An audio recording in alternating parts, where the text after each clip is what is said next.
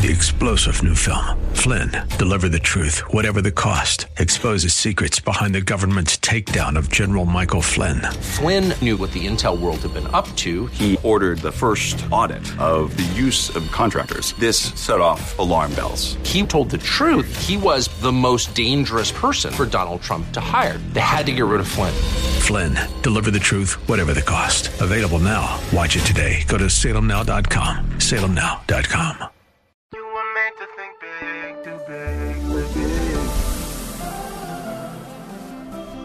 tomorrow can be bigger.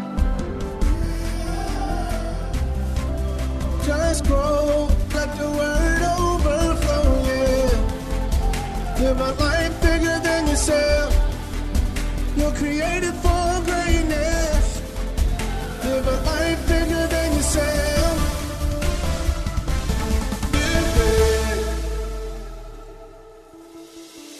You are listening to the Live Big broadcast with Bishop Derek Grier, the radio ministry of Grace Church in Dumfries, Virginia. We're so glad you joined us, and we pray that you are strengthened and transformed by God's word today.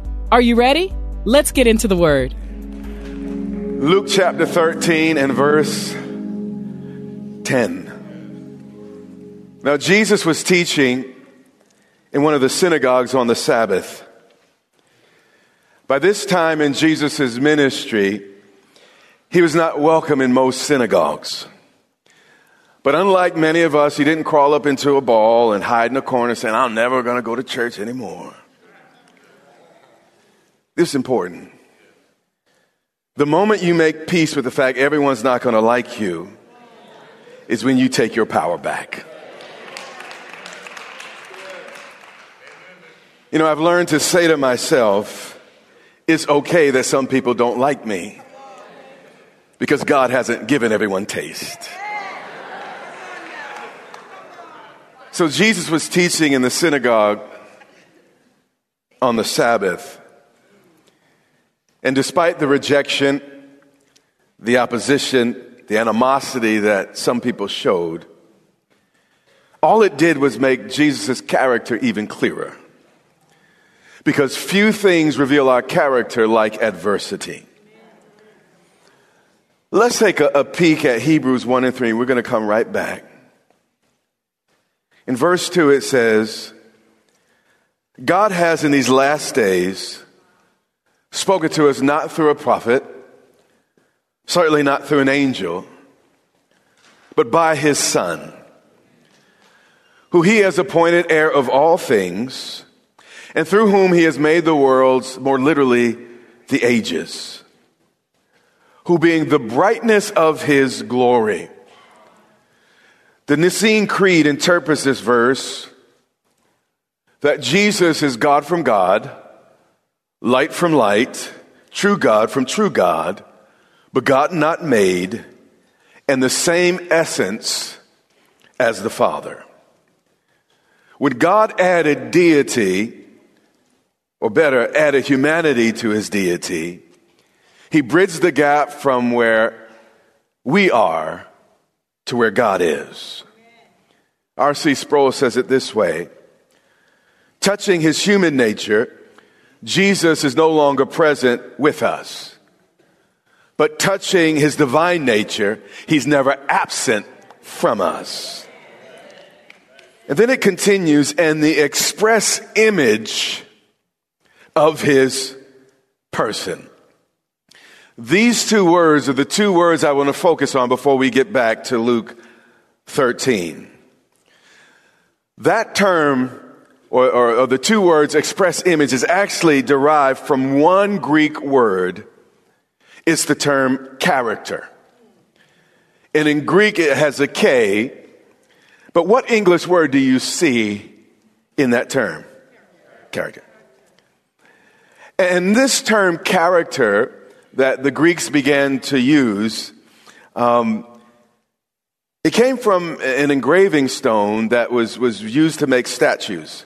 And by the time the New Testament was written, it, it came to mean an exact expression.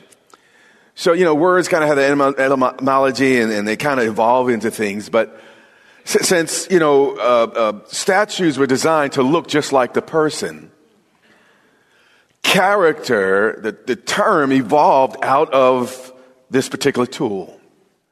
It says here that Jesus is the express image or the very character of God. Which means when we see Jesus, we have seen God. And because of this verse, we can loosely say that Jesus became God's living statue. He's God's unique son and representative, and he was always in character. And if Jesus was a statue, we, we could kind of, now listen, I loosely say that. Jesus was not a statue. But we see such character in Lady Liberty. No matter how hard it rains, her arm is up. When a bird flies and poops on her head, her arm is up. When two planes crashed into the Twin Towers, her arm stayed up. Character is what you do when it's not easy. Character is what you do when it hurts. Character is when you keep your hands up to God when everything around you is trying to pull them down. Back to Luke 13. And Luke said, and behold, meaning pay attention to what I'm about to lay out. There was a woman, and in some ways, this woman was a whole lot like Jesus. You know, despite the criticism, Jesus kept teaching in church. But likewise, despite this woman's condition, she kept coming to church. You see, I have no other strategy in life except to keep showing up wherever Jesus shows up for me. And behold, there was a woman who had a spirit of infirmity. Now, some things in life are, are just random. Don't get too deep on this. But other things are not as arbitrary as we might think. Some, you know, things that look like, you know, just the, the toss of the di- dice really have deep spiritual roots. And we need God's help to help us discern the difference. Don't misread the passage. Everything is not caused by a spirit. But also, everything is not just the result of chance either. Yes, we have a friend in Jesus. But the Bible's clear, we also have an adversary in the devil. God is real, but so is Satan. She had this spirit of infirmity 18 years. Literally, the, the, the, the, writer says 10 and 8 years. And this was how numbers were commonly expressed. But, but have, has anyone in this room um, had a problem that you could divide into unequal halves? At first, it was like this, but it progressed into this. So at first, it was just kind of a little lean, but before long, it bent you completely over. She had this spirit and was bent over. But she kept coming to church. How many of us come to church faithfully, but still find yourselves bent over in some area? When you've done everything the Bible tells you to do, you've listened to the pastor, you've read your Bible for yourself, and you keep staying somehow in the same condition, it may not be a flesh and blood issue. More could be involved. Now, today, a doctor would probably diagnose her issue as a curvature of the spine. But the scripture saw behind it, saw deeper than just the surface just what you could read in a book, the scripture saw a spirit. And again, she had tried everything, but she couldn't raise herself up. And when you've done everything you know to do, there may be more to your problem than you might think. But God, but God, but God. But when Jesus saw her, he didn't just see her condition. He didn't just see the Spirit oppressing her. He saw her. Does anyone still believe in a God who sees? When Jesus saw her, he shooed her away, shamed her for having a spiritual problem. No, he called her to him, not because she was better than anyone else or worse than anyone else, but because he saw her need. And he spoke to her, said to her, now, in a room crowded with people, this is a synagogue, and this is Jesus. He's one of the most popular, loved, and hated figures at this time in Israel. So, you know, the room is full. So, in order for him to say what he said, he had to project his voice in the crowd. And when he spoke, though, she heard in a special way. And today you may see some guy up there talking but if somehow in my voice you can hear his voice, you can have the same results that this woman had on that day. My Bible says faith comes by hearing, and hearing by the word of God. Listening to God is the first step of every answered prayer. So, out of everyone in the room, he addresses this bent over woman he doesn't just feel pity for her. Obviously, he's moved with some compassion. He didn't even know the woman's name, which means she wasn't in her, his family. It wasn't an associate or, or, or near friend. But he saw this stranger in this condition and he said, Woman, you are loose. Again, he projected his voice. But here's our problem we can be in a situation so long. We can become so used to suffering, so familiar with issues and problems. We don't raise our voice anymore. We're too scared of what people might think, what people might say, what people might do. But with every eye on him, everyone watching, he raised his voice and said, Woman, I can't stand by and watch you that way. I can't preach this message I'm about to preach with you in that condition. Woman, you are loosed from your infirmity. How many believe that God, Jesus only did God's will? Yeah.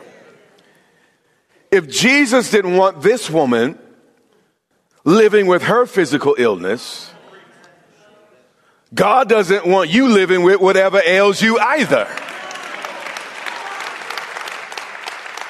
Whether it's physical, psychological, financial, social, God cares about the types of spirits that are showing up in your life.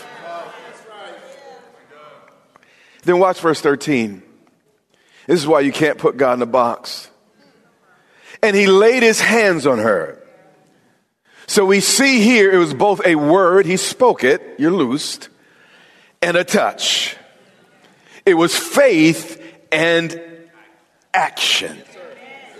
All this woman did to get free was hear the voice of Jesus in her heart, and she was healed. And each person listening, whether you're live streaming or in this room, you could be healed today. If you keep listening until you hear. No, no. It's one thing to hear with the ears on your head. But when you hear it with the ears in your heart, that's when faith arises. You see, sometimes, at least with me, I'm, I'm a little bit stubborn in my brain. I might hear it a thousand times with my natural ears. But it's that thousand and first time that finally it drops down into my heart. And I know I've heard from the Lord and, and freedom and deliverance springs. Immediately, she was made straight and glorified God. When you finally realize that this book called the Bible is not made for a preacher, it's made for you. Every promise, every word spoken, every story is to say something to you. When you realize that, that, that even a devil of 18 years is no match for the God of eternity, when you realize that you'll glorify God too, just like this woman. But now watch the contrast. But the ruler of the synagogue answered with indignation. He got mad. Christ's power and this woman's praise absolutely annoyed him. It was like the demon left her body and went right into this man's heart. Be careful about wrongly criticizing someone else's praise. Now, I'm preaching good even if I got to say that myself. You see, this leader was more concerned with appearances than the ultimate well being of God's sheep. And he was mad because Jesus had healed on the Sabbath. So this man was more concerned about his particular denomination's rule book, more concerned with the opinions of the learned and culture than the opinions of God.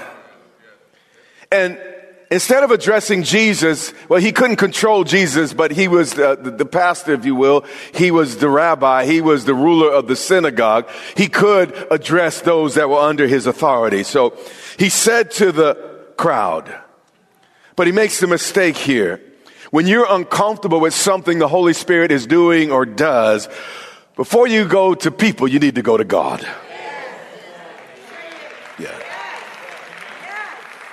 I mean, all Jesus did was set a woman that had been bound for 18 years free.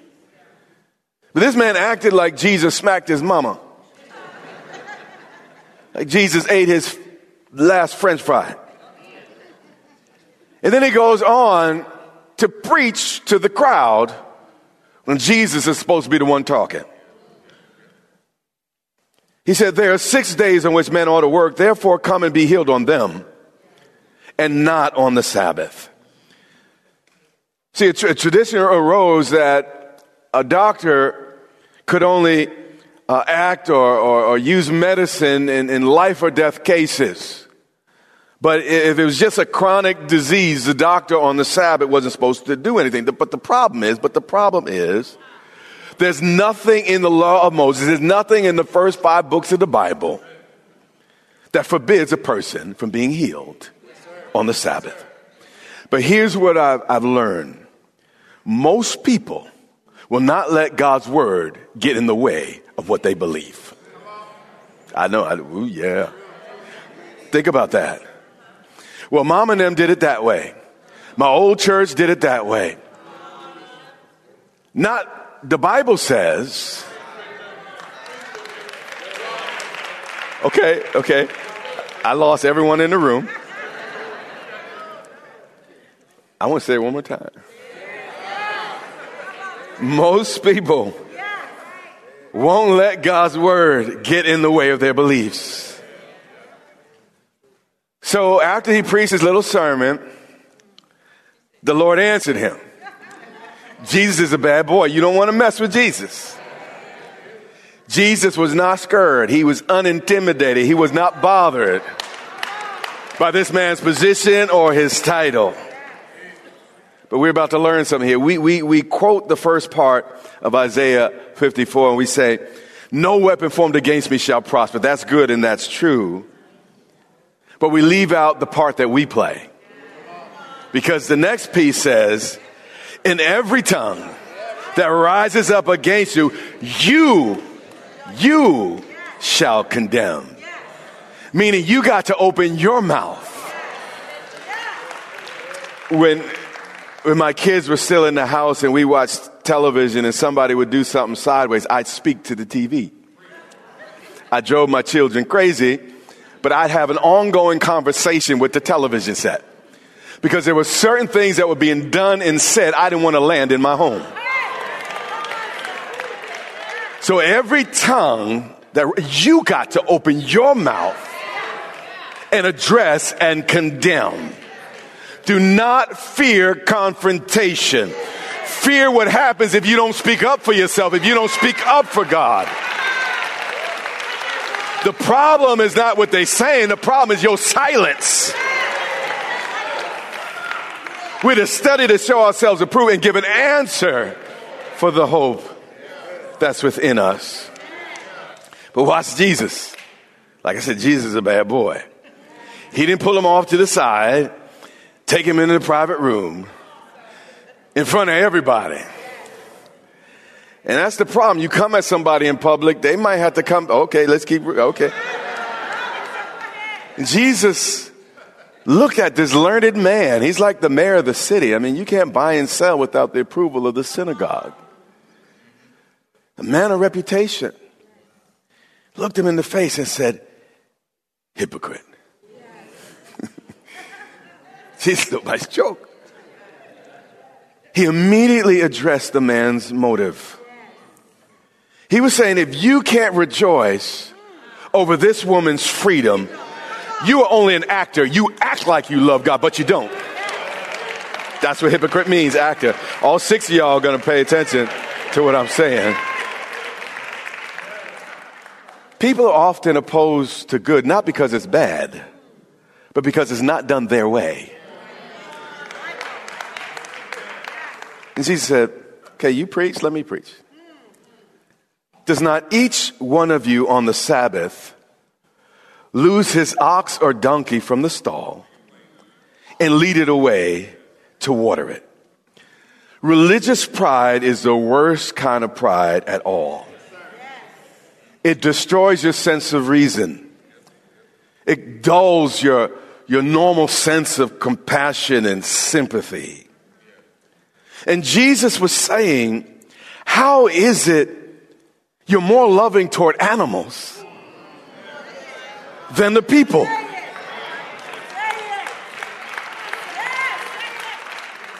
You won't eat meat because of your sensibilities, but you'll support people who will kill your baby in the ninth month as it comes out the womb. I'm preaching good here. Now, verse 16 is really where Jesus leans in. Elsewhere, there was this, this widow woman and unjust judge, whole situation, waiting for a bribe. She didn't have the money to bribe him. And at the beginning of the parable, he says the meaning of the parable before he tells it, which is rare for Jesus.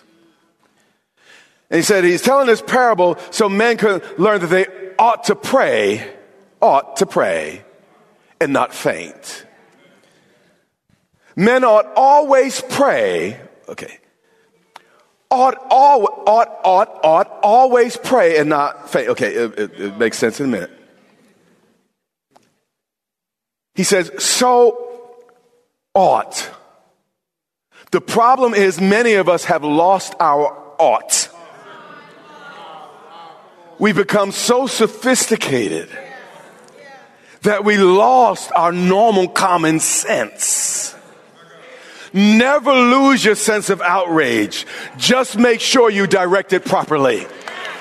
Get me mad. I'll turn over my plate. I'll be found on my knees. I will cry out to my God. So ought hear Jesus' indignation at that woman's condition.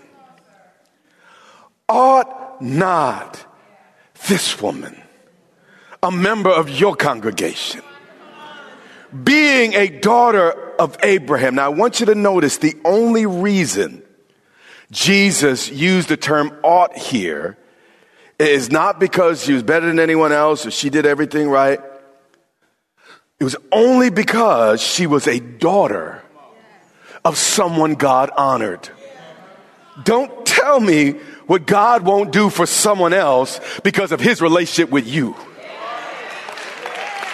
Don't tell me what he won't do for your children, for your neighbor, your brother, your sister, your mother, your father, your church, your community, your nation, because of his relationship with you. If my people who are called by my name would humble themselves, pray, seek my face, turn from their wicked ways, I'll hear from heaven and heal their land.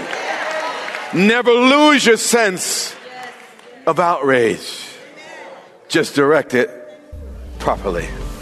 You've been listening to Live Big with Bishop Derek Grier. We pray that God's Word has equipped you to think big, do big, and live big in a way that your life overflows and blesses those around you. If you want to learn more about becoming a Christian, or you feel that you need to rededicate your life to Christ, we want to walk you through the steps to do so. Go to gracechurchva.org slash salvation to find out more and watch videos from Bishop Grier that will guide you into your life in Christ. Again, that's gracechurchva.org slash salvation. We invite you to worship with us online each Sunday on our YouTube channel at Grace Church VA TV. While you're there, remember to subscribe and hit the notification bell to get all of our latest content. That's our time for today. Until next time, remember, you have what it takes in Christ to live big.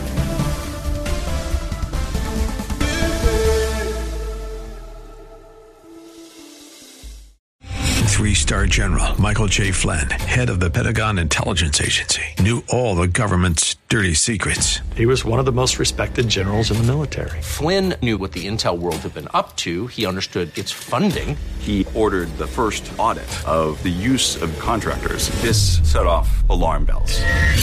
The explosive new documentary, Flynn, Deliver the Truth, Whatever the Cost, and covers the facts behind this scandal. Flynn told the truth. He was the most dangerous person for Donald Trump to hire. I find out the worst enemy that I'm going to face in my life is right here in America. They took my assessment and they wanted me to change it. And I was like, I'm not changing it. They had to get rid of Flynn.